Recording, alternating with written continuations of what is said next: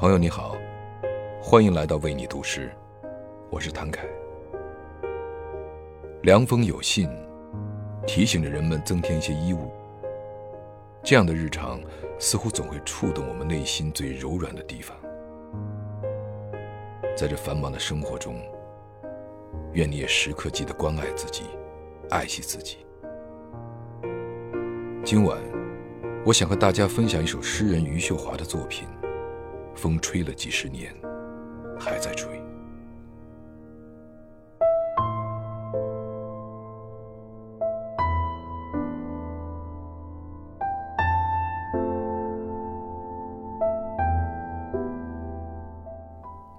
当然，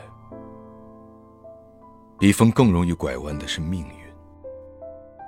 这个时刻已经芳草萋萋，他人和我的坟头都呈现葱郁之色。早晨的青草，黄昏来临会变一个匍匐的方向。人如果聚集起来，也会欣欣向荣。我们用了一辈子从人群里分离出来，却将会用更多的时间融入进去。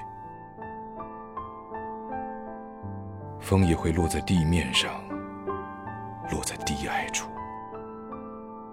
许多事物也跟着停下来，纸片、留言、突发事件。